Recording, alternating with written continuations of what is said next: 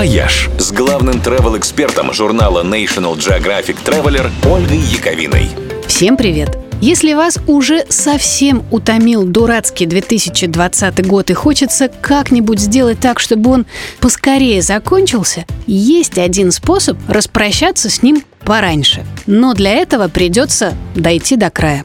Восточного. Восточного края России.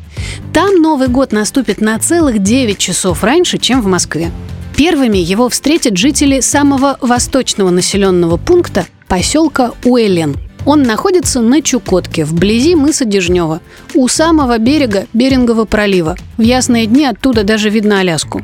Местечко, конечно, не самое теплое. Даже в летние дни тут редко бывает теплее 10 градусов, а уж зимой случаются морозы за 40.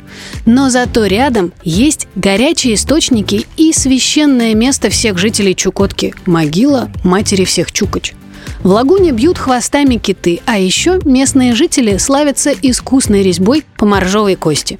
Десять лет назад здесь даже появилась мобильная связь, так что можно будет слать свои радостные селфи друзьям из 2021 в 2020.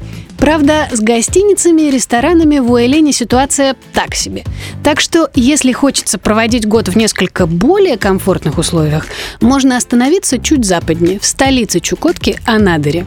Вид у него, кстати, весьма праздничный. Дома тут из-за вечной мерзлоты стоят на сваях, и их раскрашивают в яркие цвета и украшают изображениями животных, людей и шаманских бубнов. И на фоне белой тундры это все выглядит весьма эффектно.